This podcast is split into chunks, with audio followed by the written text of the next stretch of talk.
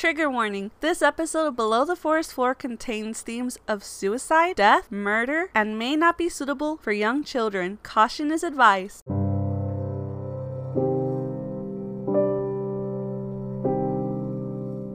Welcome to Below the Forest Floor. My name is Nancy, and today we are going to be discussing the legendary apparition La Llorona. What exactly is La Llorona? La Llorona is a Mexican urban legend of a ghostly woman dressed in white who wanders creeks and rivers looking for her dead children, and if she finds a child all alone, she'll take them with her. How did La Llorona get her name? Well, La Llorona means the weeping woman in Spanish. And why does she weep? because a long time ago she fell in love with a man who didn't want kids, which she already had. So she decided to get rid of them the only way she knew how by taking them to the river and drowning them one by one. When she went to go tell the man that she was now child free, she found him with another woman. It turns out he never loved her at all, and she was overcome with grief with what she'd done. She went down to the river to try to get her children back, but when she realized what she'd actually done, she went insane and drowned herself. Because she did such a horrible thing, her spirit was cursed to wander the earth for the rest of eternity in search of her children. The legend has it that if you are caught alone by the creek or river, that she will come and claim you as her own. But that only applies to kids. If you're an adult, it means an omen of death. Now, this isn't by any means the official story of La Llorona. This is just one version that I was told growing up.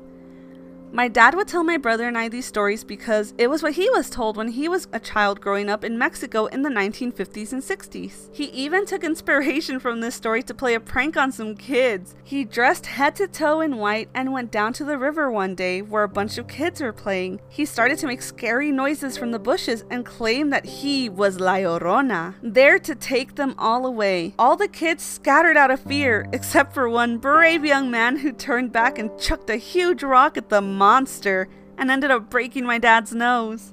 And if you think that this story being told in the 50s and 60s sounds old, then you're definitely in for quite the surprise. This urban legend actually originates from true events dating back to the 16th century, where the Spanish conquistadores invaded Mexico Hernan Cortes, the leader of the invaders, took 20 indigenous women as slaves, one of which he would make his interpreter, advisor, intermediary, and eventually she would become the mother of his first child. This woman helped the Spanish conquer Mexico and betrayed her people in the process.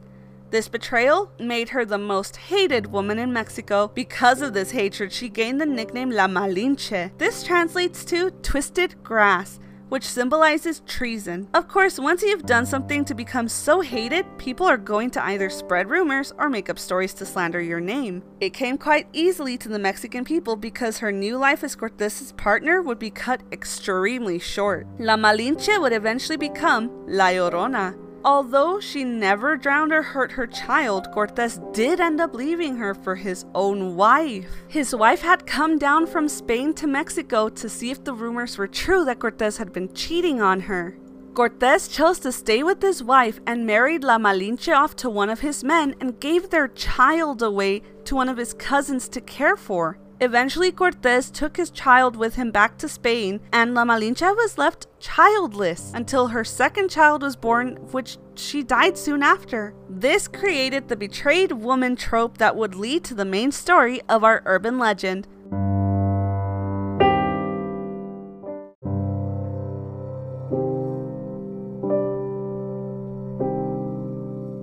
Like I mentioned before, there is more than one version of La Llorona story. In one version, the closest to the real life event is that La Llorona was once a married woman who was unloved by her husband. Although he didn't love her, he adored their two children. This angered her greatly, but the last straw was when she found her husband in the arms of another woman. This drove her to exact revenge on him by destroying the things he loved most his kids.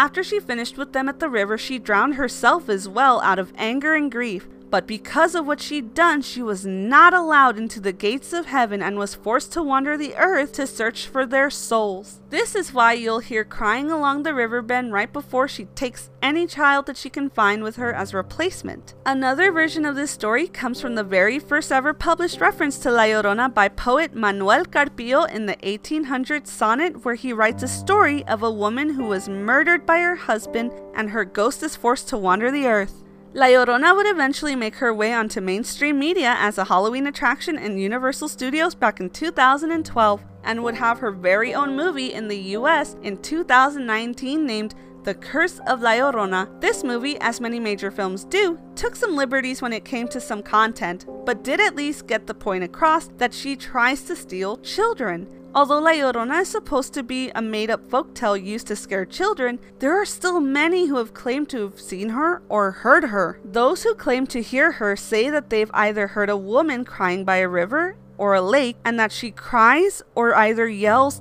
Ay mis niños, which translates to, Oh, my children. Others who have seen her claim to have lost someone close to them soon after. Whether La Llorona is real or not is still something that causes a lot of controversy in the urban legend community, but what I do know is that she has a home here with us below the forest floor.